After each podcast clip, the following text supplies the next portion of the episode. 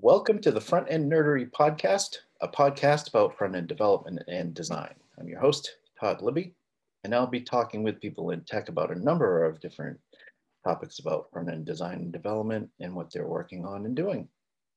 Today is a little bit different because we're going to talk about a little, uh, we're going to talk about topics that are uh, not specifically front-end focused, but today I have with me full-stack web developer, speaker, and Twitch streamer extraordinaire.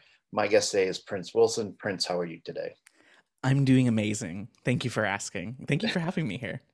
You're welcome. And thanks for thanks for coming on. It, it, uh, definitely, I've been looking forward to this one, uh, and we'll go into the in, into the reasons why in a little bit. So, why don't you tell a little uh, the listeners a little bit, bit about yourself?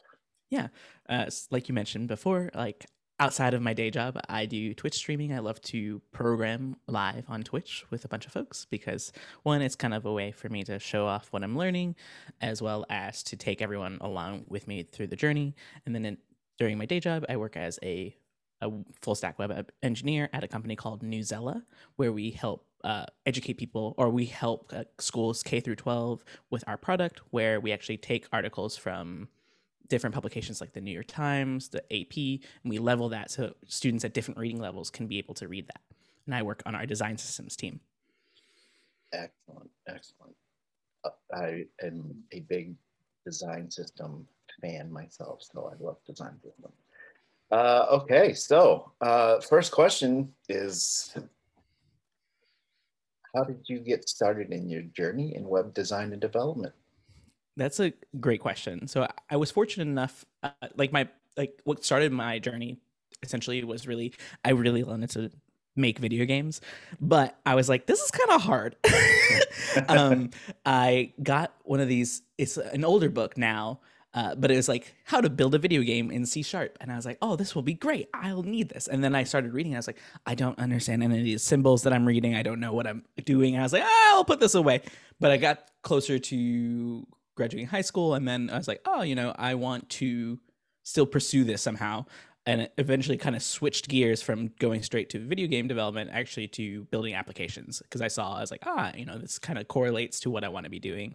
Mm-hmm. uh, in in school I studied computer science, which which I was very fortunate to have that as an opportunity, um, but I was like, I'm not learning anything that's actually directly helping me to what I want to be doing. And so I helped start my school's um like tech club, where we actually build applications and whatnot. And we, th that's how I essentially built my community. And that took me all the way to now being into a career, doing the things that I love. The career started with developer relations and then switched into education and then to actually being a full-time engineer. Cool. Cool. Uh, so on the topic of streaming, uh, I know you, you know, you mentioned, and I know you stream on Twitch. Uh, I do. I haven't for a while. I, you know, I just go on and do my thing, whatever I'm doing then. And I know you through the Party Corgi Discord. And, uh, you know, you touched a little bit about what you do on your streams. So in your mind, what is the best part of streaming? Oh, that's a great question.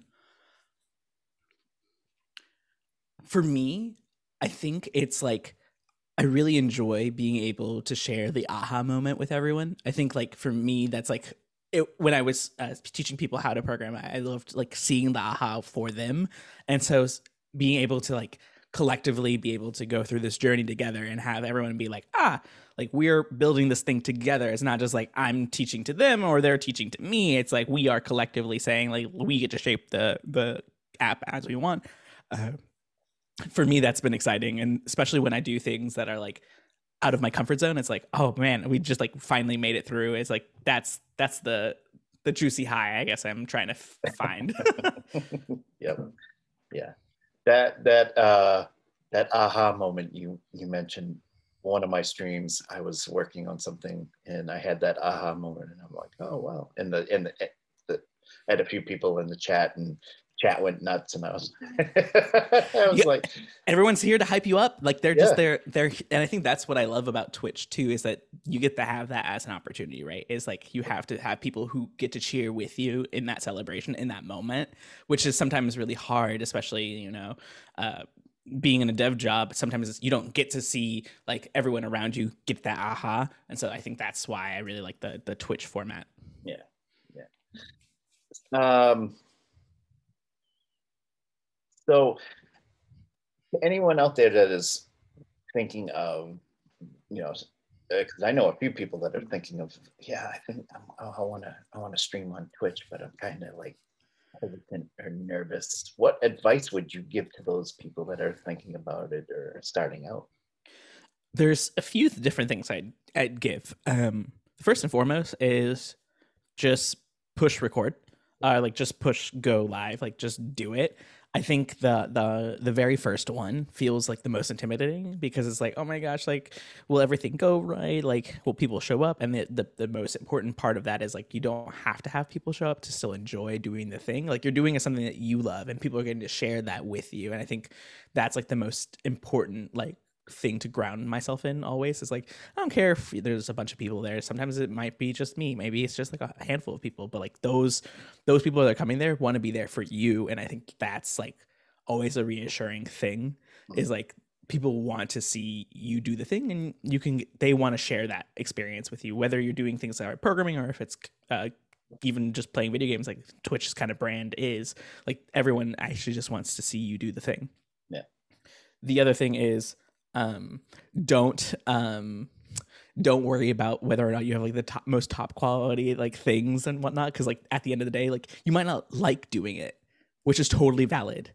Like you do after you do it the one time, you do it a few times, you might be like, mm, I don't know if I really want to do this, and that's totally valid. So don't invest over invest into having all of this like fancy equipment if you're not interested in doing it for longer. Yeah. People can look into my kitchen, so it's like, it doesn't matter. You know, I have a nice, you know, for me, this is a real nice microphone setup and everything. And I just, I just plug and play, and that's I all I do. That's totally fine, right? Like, yeah. As long as you're doing the thing where it's reaching people, like people yeah. at the end of the day won't care. And I think like they're here for you and not the, the quality of it, the quality of the items themselves. Right, right, and and also, and you've probably had, you know, people doing this during your streams. You know, you have the people that are like, "Oh, I didn't know that, and now I learned something. I learned how to do that today," and, and that gives me the feeling of, uh, if I can help one person with this issue, that makes my day. One hundred percent. It, and that happens whether you're like an experienced developer or a beginner developer. I think like that I learned something new is super, it doesn't matter who it's coming from, but like I think that in itself is like, it doesn't matter where, you always have the opportunity to learn something new. And I think that's what Twitch affords people, is like that space of creating new. Yeah. Yeah. So on that uh, note, you know, helping people out uh, in web development, what advice would you give to people looking to get into web development, or even just starting out in web development? I think that, oh, I wish, I wish I had a good advice. I, I think, I think my advice really comes down to having the patience. Yeah. Um, I think, I think for a lot of things, especially programming in, in a whole, uh, things aren't going to work the first time. Things might not work the second time. They might not work to the tenth time. Uh, but you each time you like afford the ability to learn something about why it didn't work. And I think that's one of the things that like I really enjoy about programming is I get to learn what doesn't work to to the pathway of like, okay, what is the thing I need to have? And I think for web development, it's ex- especially challenging because you're working not only in like your own system of like your computer and like the specific stuff that you have, but you're helping other computers with different systems that you don't know, different devices, different things in general. And so it's like hard to know everything as well. So like just be comfortable with not needing to know everything. You might need to know th- just enough things, but between exactly. like making mistakes and not and being comfortable with not knowing everything, like that's those are the two things that's totally fine. Yeah, yeah. And I mean, I've learned from people just starting out, oh, I didn't know that. That's, or I totally forgot about that because, you know. You just see it for so long and you're yeah. like, this is like, you just don't draw the connections and things are changing. Mm-hmm. Uh, things constantly are evolving. Even when, even the things that are new become newer. And it's like, how did that happen? Like, when did this happen? And I, I think that's kind of the fun part of web development is that there were problems that existed. There's still problems that do exist, um, but it's cool to see how technology is adapting and like becoming more uniform for people. So that way we can like easily learn these things and not have to do weird r- random hacks to make it work. I think I think of like the the aspect ratio stuff right now, whereas like aspect ratio is like you got to do this min, like min percentage, and you got to make sure that yeah. you do it this way. But now they're like, all right, here you go, here's the ratio, and like oh, thank God, like we we've had this for how long now? Yeah, yeah, yeah. I actually, when you brought up the point of, you know, you don't get it right the first time or the third or the fifth or the tenth, I started doing some stuff with, I, I wanted to start learning Rust. So mm. I started doing some uh, Rust uh, stuff. I think it was um, the Rustlings. Okay. And I came across something, I think it, this was the one where you do the, the the different kind of, I guess I'll call them modules for the yeah. lack of a better term.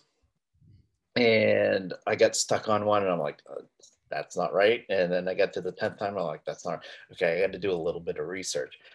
Research is important to me yes. as far as, is, is, you know, if you're stuck on something and asking questions, because I asked a couple people that I know in another Discord server, I'm like, you've played around with Rust, you know, can you help me out with, and and turned out they were able to help and I was able to figure it out and learn at the same time. So that's important for me. Yes. And, and, you know, I think you agree that asking for help is, is, is important. And one hundred percent. Yeah. And I, I tell people when they say, oh, you know, this may sound like a, you know, uh, I don't want to use, I want to use the right words. This ain't, may sound like a silly question, but, and I, that's, there's no such thing as a silly question. Just, you know, just go ahead and ask the question. And if I can help or if I can guide you and lead you in the right direction, I will. So um, one hundred percent. Yeah. I agree with that, um, especially with like, for instance, like on Twitch, people are always expecting everyone to have answers. And I like one of the things I made sure to take into my heart is like, uh, as a teacher, you don't have to have the answers. Like, it's okay to be like, I don't know. I think yeah. that's like very important skill to have as an engineer. And that's something I, I also do on Twitch is I do things I don't know and I'm willing to ask for help immediately there, which is very, uh, it takes a a great amount of courage to do those things, mm-hmm. uh, both just to ask for help, but also to do it in front of everyone. But I think it's very important to like the growth of yourself. Yeah. Yeah.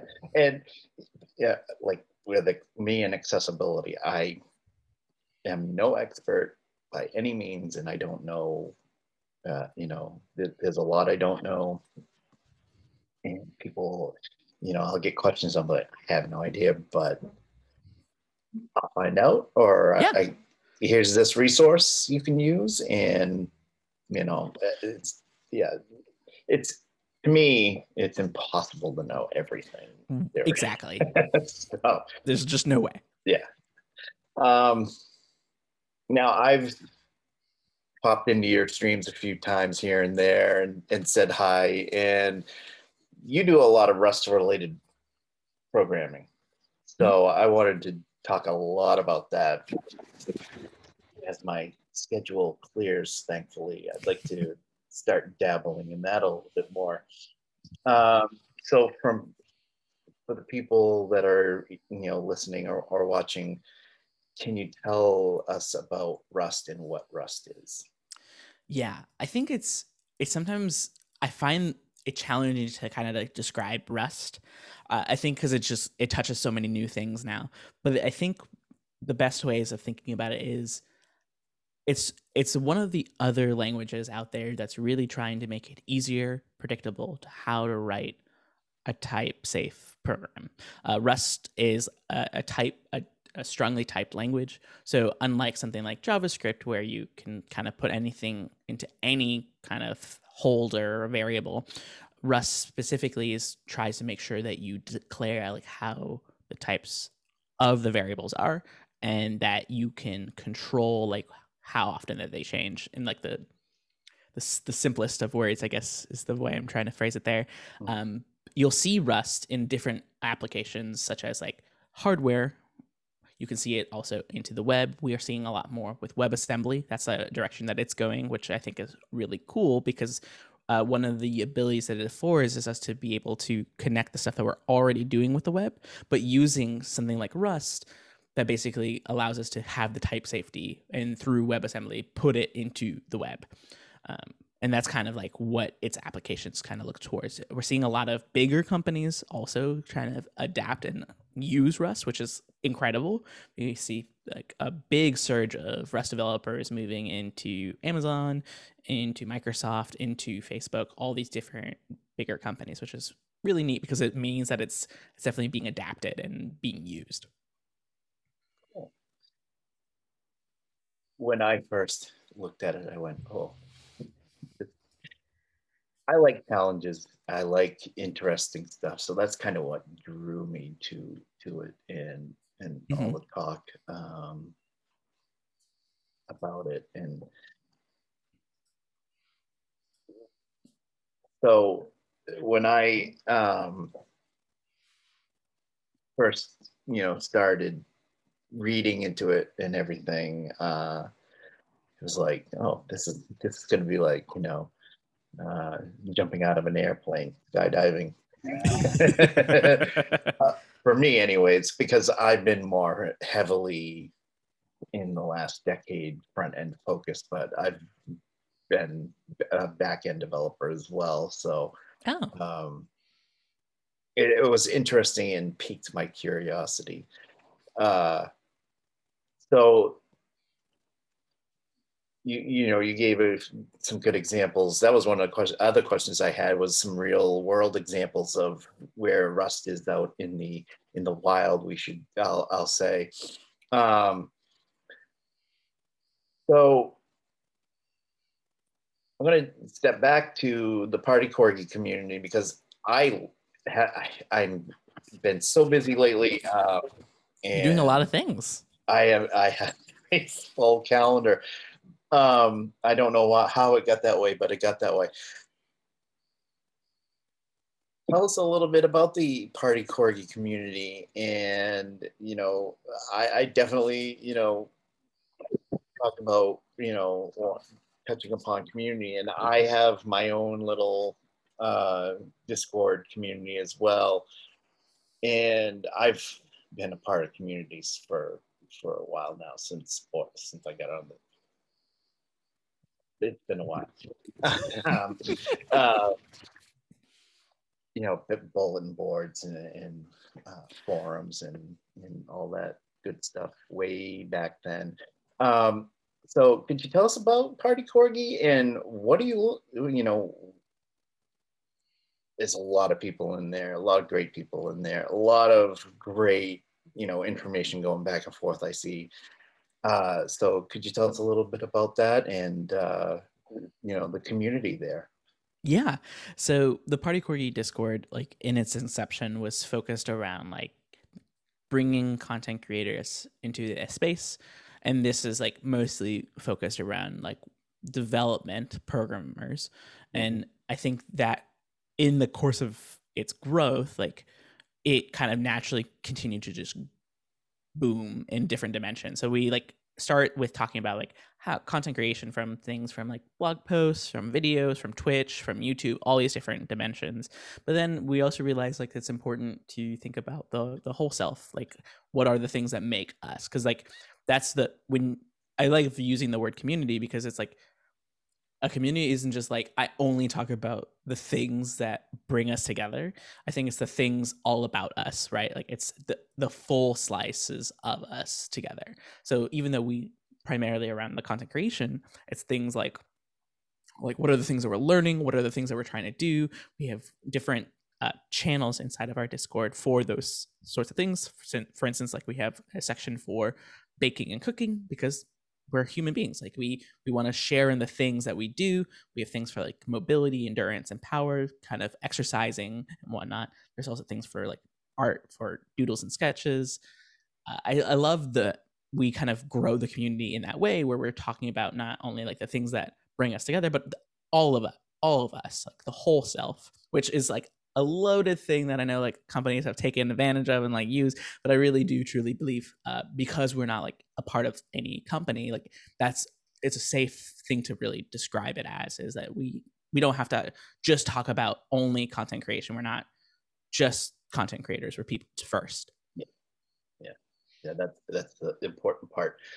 That kind of reminds me of, you know, when we're doing our, our thing, doing our, you know, when we're working and, and we're putting in all that time and working, we got to step back and say, okay, I got to take care of me. Like yep. th th today, this morning, I got up real early and went to the gym for a workout before I started my day, and my day will go until, you know, seven o'clock, past seven o'clock tonight. Ooh. Here. So it's been, it, it'll be a long day, but I, I you know, I, I, I always like sharing food, especially lobster rolls. I can't get enough of those. Um,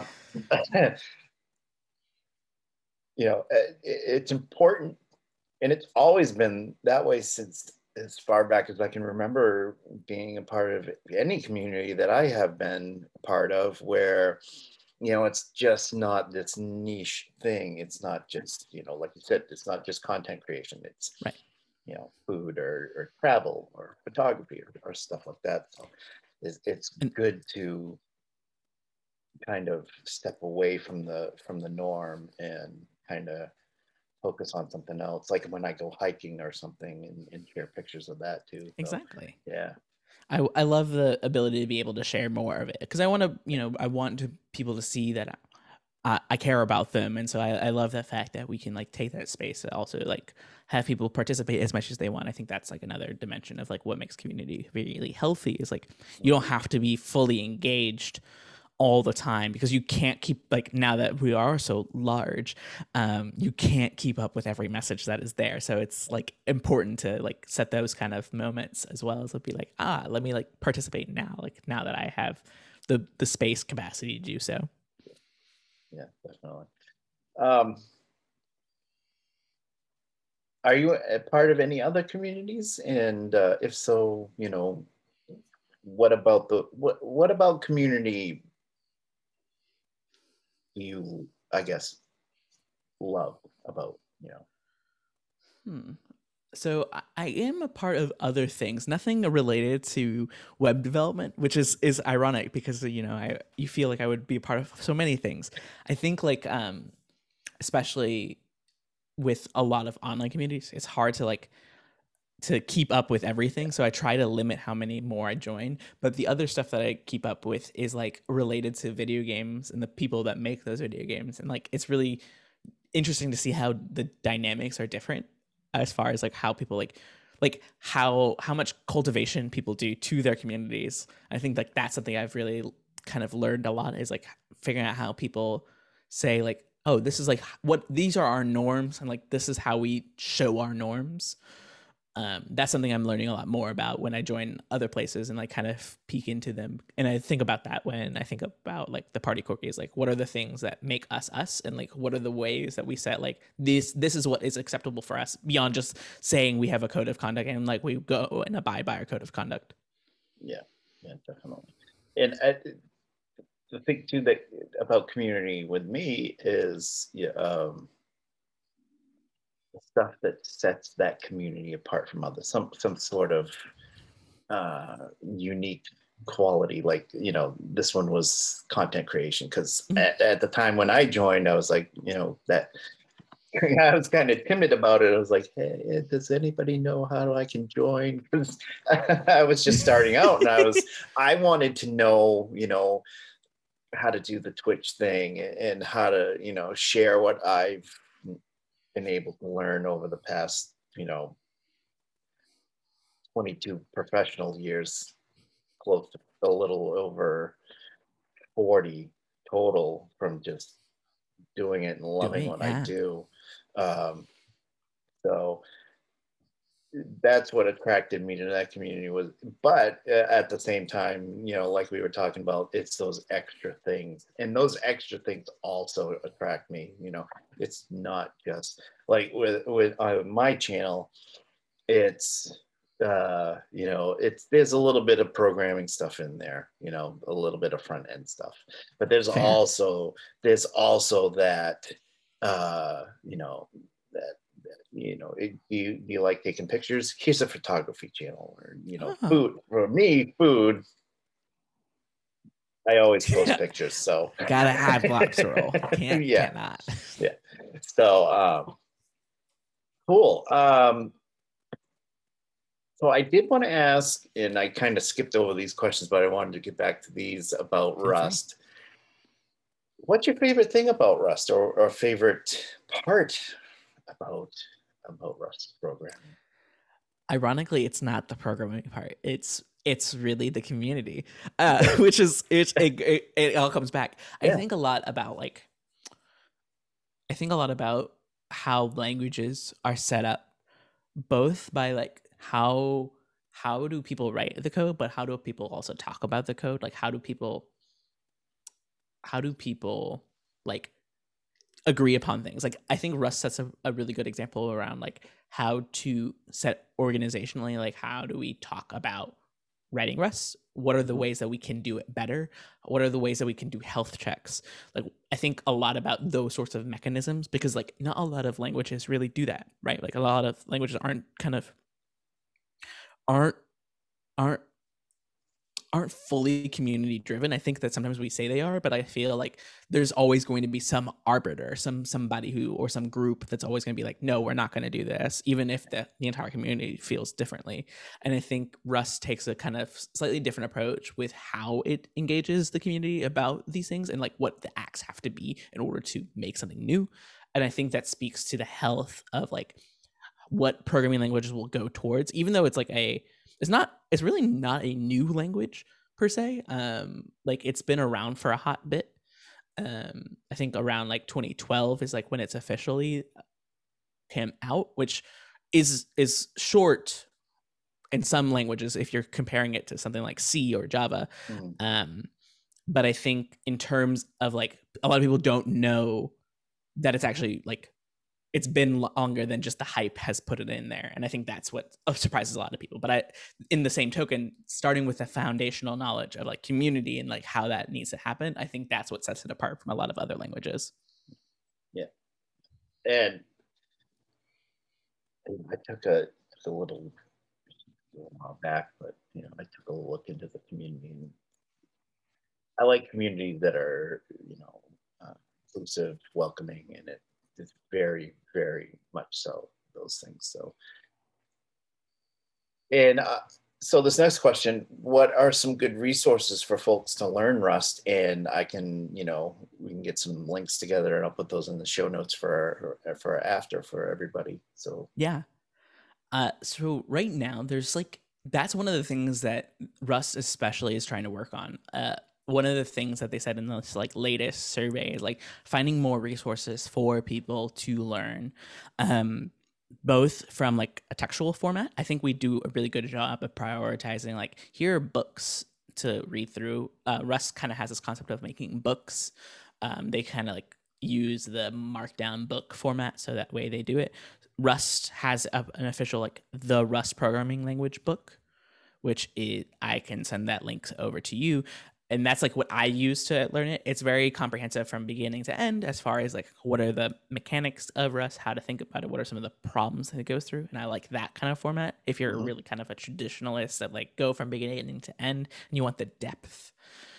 The other tool that you mentioned before is the going through Rustlings and like going through a more exercise based approach. So it takes the concepts and puts them into exercises for you to learn, which kind of facilitates the research bit. So you got to research and figure out like, hey, this is how to do that thing.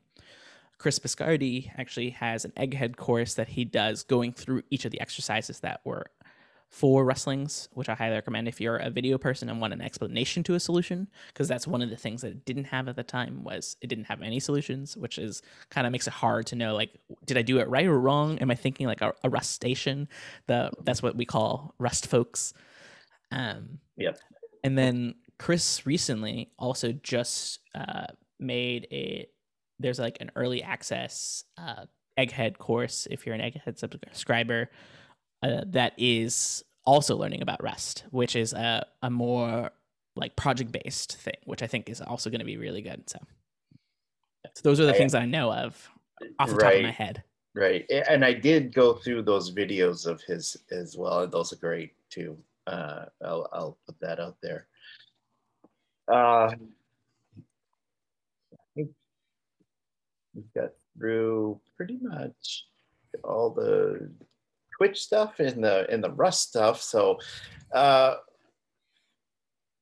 we both spoke about this a little bit before before we we started uh, on about uh, wanting to touch on removing biases.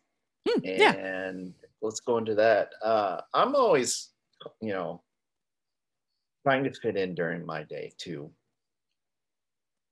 remove biases.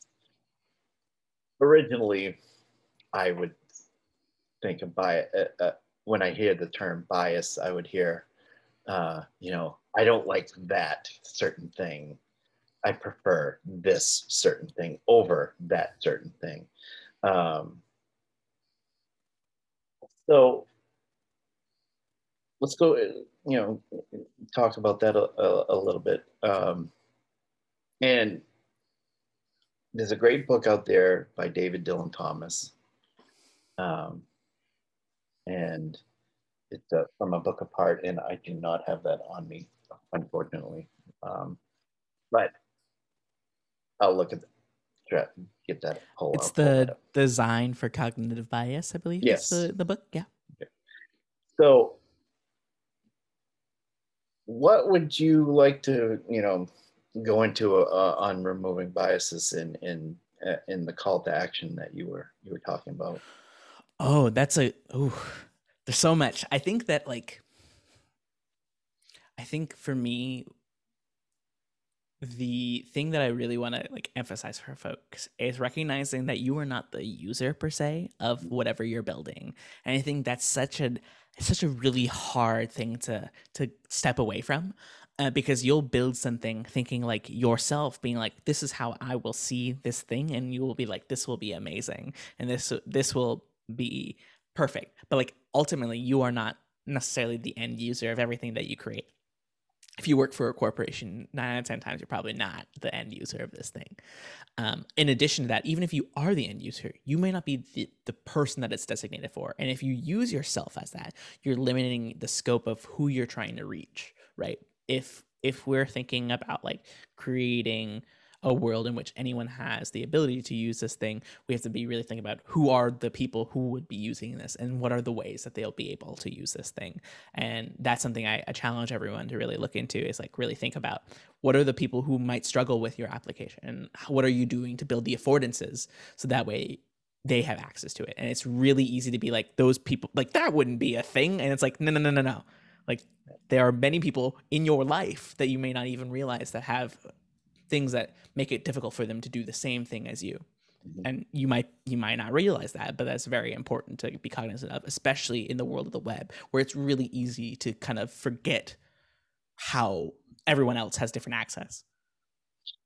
Yes, and that's really a focal point regarding accessibility, which I am heavily into. Um,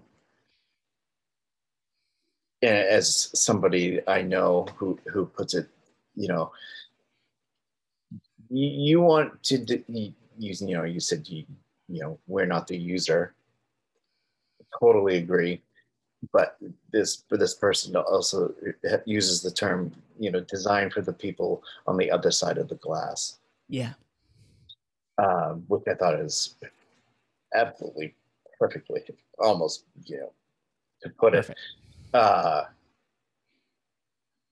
you know, I ran into an issue where I was doing an accessibility audit for a company, mm-hmm. and a stakeholder told me, we don't have disabled users. And I said, you don't know this. And this person said, I know my uh, our customers. And I said, you still don't know.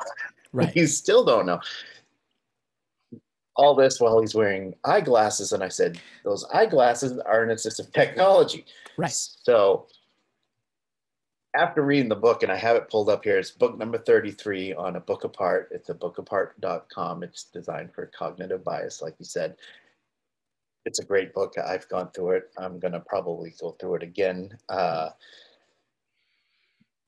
it touches on a lot of the different biases that I never even would have ever thought. There's a lot. Yeah. There is quite a bit. And, you know, like in, in our, us being humans, we we will face them, and the the unfortunate parts of it is that we will never get rid of them, right? Like we can't mm-hmm. get rid of our biases. We can only be made aware to try to reduce the, the amount that the bias affects us, and I think that's a very important kind of like thing to be cognizant of, because if you kind of resist it, you make it worse. Yes, yes, and that touches to, to the point where I've been trying to get better with when I'm you know, designing something or developing something, I got to make sure that is it's going to affect a certain um, type of user. Yep. You know, so it's going to affect somebody with a vision disability. It's going to some. It's, it's going to affect somebody with a cognitive disability. So all of those, and being, like you said, cognizant of what we're doing is one step in, you know, the right direction on not, you know, eliminating them, I guess I, I would say, but being more aware of their, those biases are there. Let's do our best to push them off to the side and, you know, avoid them so that we can create better things on the web or even right. in general life. Absolutely. And I think like, for instance, like a, a great example of like, of ways to do better, um, for like in Twitch, even in, you know, I'm going to throw it back into this, even for something like a podcast, right? I am sure you, there's something that you're thinking about with regards to transcripts. Like, I like, those are, those are things that people think, oh, no one's going to read this. I'm like, no, like people read these things, like people need these things. And it's, I think we so much live in a world where we only think of like how we interact with the world. So it's hard to remember that these are, uh, there are other people that are not like us. They don't have the same ability. It's, it's, it's not like we hate people, uh, but it's because we just don't realize that everyone experiences the world different. And it's our goal as individuals, as people, to figure out how do we make sure everyone can have the same access, and same access meaning like the the ability to have the resource, not necessarily like, oh, you you now only get to see a video or you only get to see an audio, but more so like how do everyone get to say have the experience. Right, right. And I make sure to have those transcripts available. Those transcripts I have available on Gists on uh, GitHub, uh, and I put the link in Uh, with the video that I have on that I upload to YouTube for the YouTube channel that has captions. And Perfect. I, I I spend a lot of time and I make sure that it's right. So that's a good point you just made, where I will take the, the, the file from the recording and transcribe it to put into YouTube, and then hopefully YouTube gets the captioning right, which sometimes, most of the time, it doesn't. And I have to go through, and I, I've spent a good, uh, you know, few days fixing the wow. captioning, uh, just so there's that piece of being inclusive and making sure, you know, the people, the folks that need those captions to be well-timed, and, you know, that it happens. So that's definitely, you know, that's always on my mind, and I have it written down here. Make sure you do the captions. And that's just ways that we're just becoming better, I think. Overall, we're thinking more, like, I'm sure, like, when podcasting and, like, video series were uh, first starting, people didn't realize, you know, there's actually a really an important need for these things. And that's, it's, it's, I, I, I try to avoid, I think one of the other things is I try to avoid the, like, rationalizing around shame. I mm-hmm. think people, like, when you shame somebody, it's like, ah, you didn't do this thing. Uh, that's, like, not necessarily always the most helpful thing. So it's like realizing, like, this is the affordance, like, this is how to change it into support so that it turns into actionable ability. Like, you're already doing this work, so, like, let's get you to do this work. You already made the video. Now, now that you have the video, getting the transcripts will make it even better. So that way everyone has access to it. Yeah. Yeah. And shame, the shame game is, yeah, that doesn't. So I, I've, and I was speaking, talking about this the other day with somebody, and I said, you know, I don't, I try not to, unless it's, you know, a case that's very, uh, I don't know how to put it. There are tool. There are reasons to use shame for corporations yes. specifically. Yes. I will. Yes. I will. Uh, I'm not uh, individuals. It's difficult. I, yes. I think that there. It's not a like one. There's no like right or wrong answer. I think it's more of a spectrum. But yeah. like for instance, the corporations that have loads of money. Mm-hmm. Yeah, exactly. Should, should should not have an excuse to not be able to do these things. Right. You have the resources. You just have decided not to invest into them. Right. Right. Thank you. That was what I was trying to say. So with individuals, it's more of being diplomatic lately for me. Um, do I forget? Sometimes I do. We're humans. We're humans. Right. Um, but with corporations, it's different. I one hundred percent think that we should expect corporations to be able to do more. They're made of individuals, of course, but I think that a big part, like we just said, is the reducing bias, and it's our responsibility to be the advocates for the people in the room that may not be in the room. And I think that's why it's so important for us to like be aware of those things and really draw from who who are users, not just the users that we are. And that's what I go back towards. Like that's something that we think about at Newsela is before we released any of our new types of content, like we did audio and video, we we're like, we need to think of developing. This is like the bottom line. How do we develop audio descriptions? How do we develop subtitles and captions? Like, how do we do those things? Because those are our bottom line. Mm-hmm. To have access for everyone, like we need to think, what does access actually look like? Yeah. Yeah. So getting back to that conversation I had, I equated the shaming of individuals to when I was a teenager.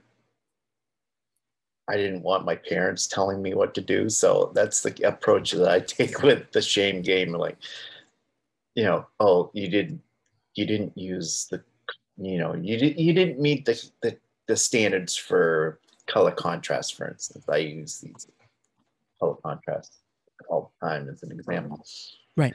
I don't go at somebody and say, you know, shame on you, it, you need to do this. It's kind of like, hey, you know, this kind of, you know, just to let you know, this doesn't meet, you know, standards. And it's kind to tell them that. I don't think you're trying to put them on blast or anything. You're right. telling them like you you know you can do better, and you just want them to be able to do that, and that they this is how. And I think like that's it, that's important. Like we can't ignore it. We need yeah. to be able to do better. And I think I think it's really hard because it's part of the bias. It's part of our feelings because we're like, oh no, it's like a problem of me, but it's rather it's like this action that I needed to. to correct, or this thing I need to correct. It's not speaking about you as a person, unless you retaliate. And if you retaliate, then that, then, then you're, you're digging your own hole. I have nothing to say about that then. yeah. Yeah. And I've, I will admit, I've been down that road a few times, a lot in the past. We're human. Yeah. So it's, it's all a learning experience. Exactly. Yeah. So as we, you know, we don't have a hard stop. I, I've got three last questions that I usually ask folks, you know, that are on, and I'll ask you, what about the web these days that excites you and keeps you excited in what you do?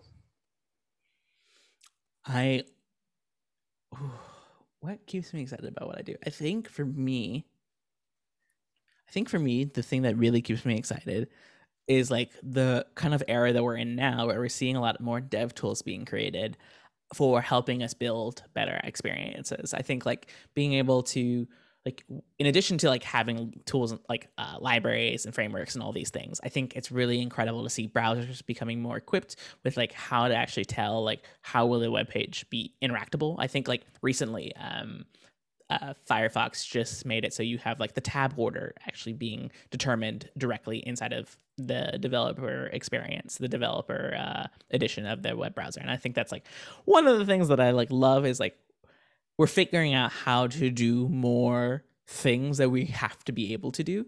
Mm-hmm. And we're putting it at the forefront for us. And that makes me excited to continue to do more web developments, because we're thinking about like how do we make sure to make this the priority, or like how do we make access once again the focus. It's not like a, oh, we forgot to do it. It's more like it's in front of you. You have the tools, because the, the hardest parts are knowing what we have to look for and then also having the tools to do it. Right. Uh, they do have that, the, the uh, is it pulling it up here? Um, and of course,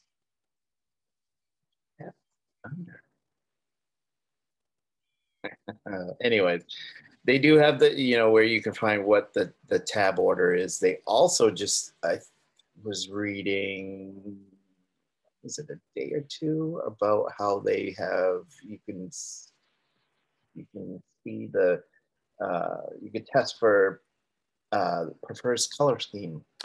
Oh, I didn't is, know that. Is now. Um, I think Chrome has something like this too, where you can ch it can change it for you. You can't do yeah. the test. I think it can change it for you though. Yeah, yeah. That's so, so cool. Yeah, yeah. I, I have to agree. Those are some of the things that I I'm looking at and thinking, well, yeah, this is. I remember when C S S wasn't a thing, so this is it's all it's all awesome, you know. it's it's truly a. I think it's incredible to see it go from, you know, like being something we just have like Netscape, uh and then we're like, all right, let's keep building more and more, and then we're like, oh crap, like wow, this is like, I think even to the fact that we have access to it on a, a mobile device is incredible, because like living through an era of like not having smartphones, uh very very different from now living through a an era of smartphones, and then being like, what's next, like how do you go further mm-hmm. from here? Yeah.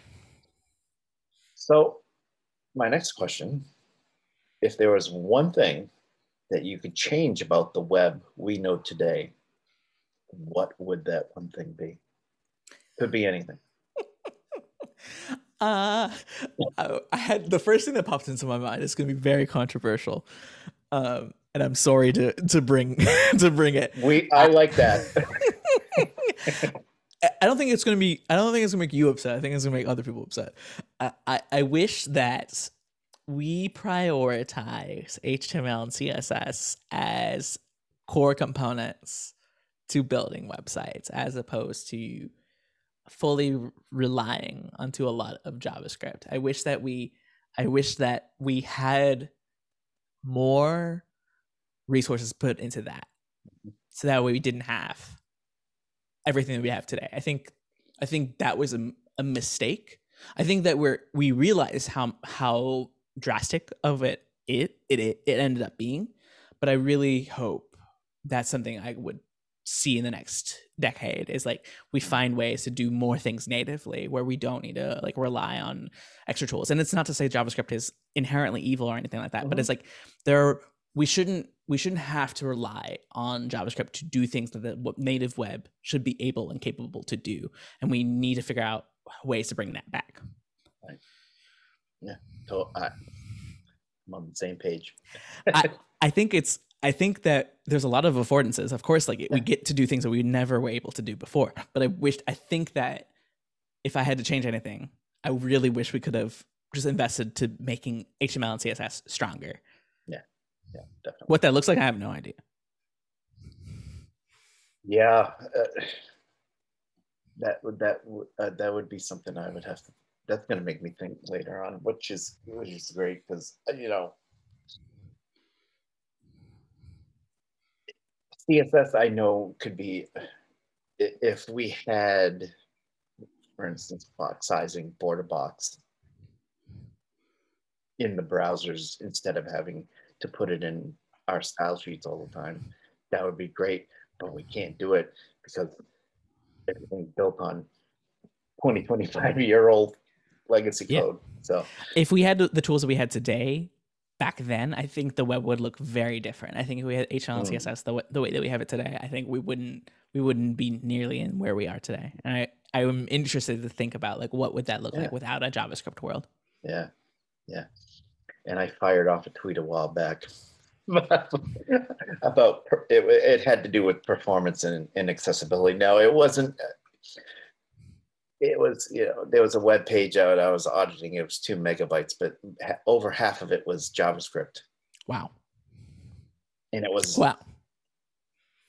It, it wasn't a, a, it wasn't a, I guess, content heavy or um, page, but at the same time, I'm thinking about that person who's out in the middle of nowhere. Yeah. With a two G or three G phone. And not being able to access it, and that got a lot of flack. It's, and this goes back to bias, right? Like we think mm. we think that everyone is on a MacBook, and we develop for those resources. And it's not to say like, oh my gosh, like you're insensitive because you you didn't you didn't think about these people. Like mm. it's it's there's so much more loaded into that. There's so many things that happen, right? Like like it just. The web in itself wasn't capable of doing the things that it needed to do, and I wish that we could ha we could have those tools before, like where we are now. We had to learn a lot of things along the way to get to this point, but I hope that like we could take those lessons back then, throw it into here, and we just be dandy. Yeah, yeah. And originally, it was just the web was made to for scientists to transfer exactly. documents back and forth. A lot of people don't realize that now. I, I love the joke of like there's these like cables that that run under the uh, underwater, right? Like this this this is how the internet works. Um, but then sharks are the most dangerous things to to to the internet because they can actually interfere with the cables. yeah, yeah, yeah. What was the? There was another thing about this. There was something about tubes. There was some politicians that were talking about tubes a few years ago. The internet was a series of tubes mm. or something, kind of kind of like when you put the the little canister into the bank thing and it just yep. zips it back up back to the that, that's just that's honestly how I describe the internet to a lot of people. I was like, that's just really all it is. This is yeah. just information coming back and forth through big old pipes. Yeah, yeah. So well, last question. Let's do it. Favorite part of front end development that you really like the most? And tying in with the theme of and the title of the podcast, what do you nerd out over? Ooh, this is a great question. Ooh, I don't. Hmm. The thing that I I I nerd about, I guess I like I'm just like so fascinated about, is is not even something I'm good at. Uh, I just am so fascinated by generative art. And I, I think like, I guess like that might be not specifically front end technology, but I think it's interesting to see people build, using like C S S and H T M L and JavaScript to build these things, like to build art. And I'm like, I don't know how it works. I, it's not like I have no explanation to it, but it is truly one of those things where I see it. I'm just like, incredible. The people who use H T M L, C S S to make like just art in general is incredible. The amount of work that people do, I'm like, how do you do it? How do you do this? I think of a single div, and like that in itself is like so much skill. Yeah. Yeah. So that kind of reminds me of the, um, the C S S art that we've seen on CodePen, for instance. Yeah. It's phenomenal. There's one with a lighthouse, a coastline. There's uh, like, how do they do that? I, I don't know yeah. how to do it, but it definitely is. It's definitely the things that I I am like, talent, like skills and talent is being shown, and I I wish I had just enough skill to right. make a website. Like they can just make art. Like this is incredible, yeah. and I I am so grateful that they share that with us. Like they share the the things that they create. Yeah. Yeah. That's some, you know, that that's some next level stuff that it, I, I'm left scratching my head going, how do they do it? I mean, I, I looked at, it, it was just a simple, uh, I think it was, somebody did a, a C S S thing with, um, I think it was just a, like an old cassette player, if I'm, yes. if I'm mistaken. Mm-hmm. And I was looking at it like, that is awesome. But like how? And I looked at the code and I went, yeah, I, I looked at the code and I went, how do they do that? It, it's just, I, I'm on the same page again. I think it's awesome. Yeah. It's incredible. I, okay, there, there's like many things like, you know, I spend, spend most of my day looking into different things about accessibility.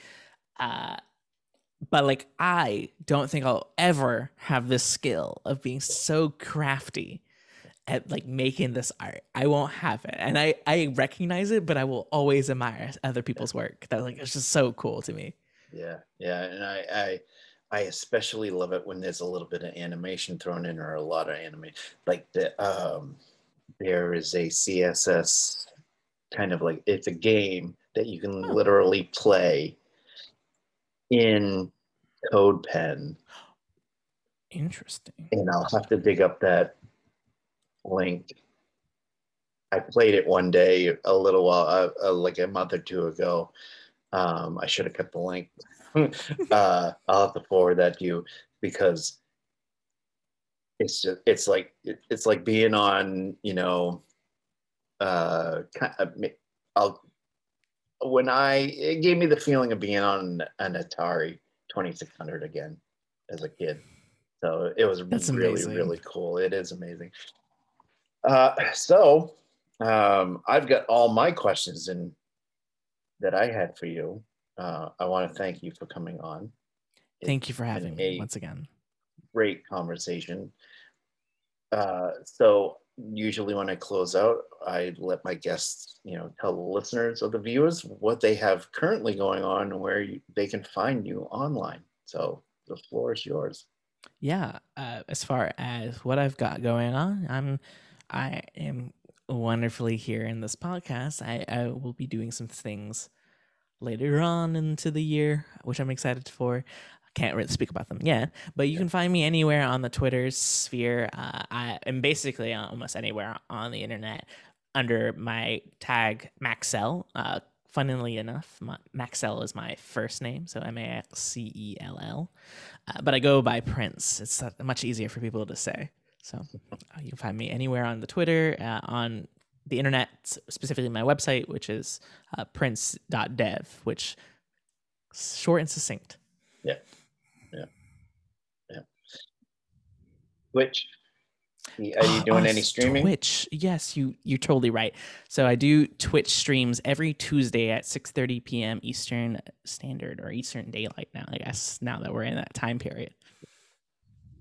which is, I don't know about you, but that's thrown me off for the past, well, since, it, since we had to spring forward. Um, I love sun. I love waking up at six o'clock to the sun.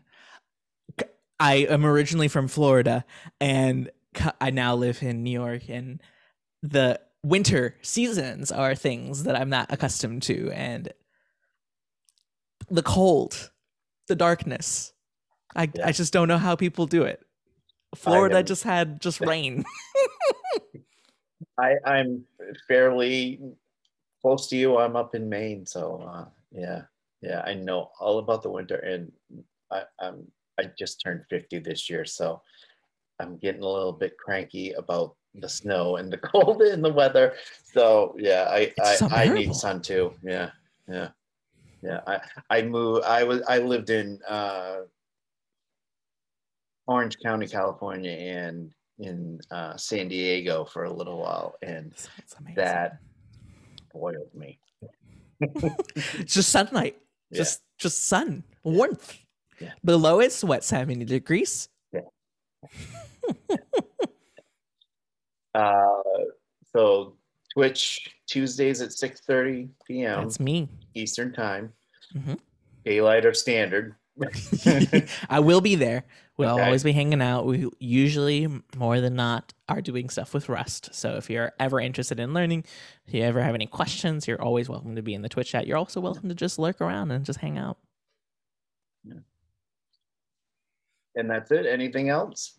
Nope. That's that's nope. all we're at. All right. Um, well, again, Prince, thank you so much for coming on. I, again, enjoyed the conversation.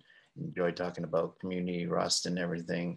It's always a pleasure to see you and, and hear from you, and you know, see the tweets and everything. And I will try to get into a uh, stream. Tuesdays aren't that bad for me anymore, so I think I'm going to find the time to fix the hang out, clear. Chill, yeah. chill around, you know. Yeah. Come in and say hi, and I, I recommend uh, other people to pop into the stream, and um, links will be provided in the show notes again. And uh, it's it's a great time. I, you know, love seeing you working on the, the Rust stuff. The Rust Stations are, are a very, you know, cool group of, of people. So, uh, and before I close this out, Rust Rust Station, it's so close to crustaceans, and I have a fondness for lobster, so that was exactly thing. that just, was... it all came it came the stars aligned. It's that yeah. new programming language, yeah perfect food, like pun, like just here we are. Yeah yeah it was great. And I, I when I saw that, I was like, oh, this is great, this is cool, I'm gonna have to do this. So Uh, again, thank you very much. Uh, and I want to uh, just say, uh, please like, uh, you know, comment, uh, you know, subscribe to the YouTube channel. Uh, this has been the Frontend Nerdery podcast.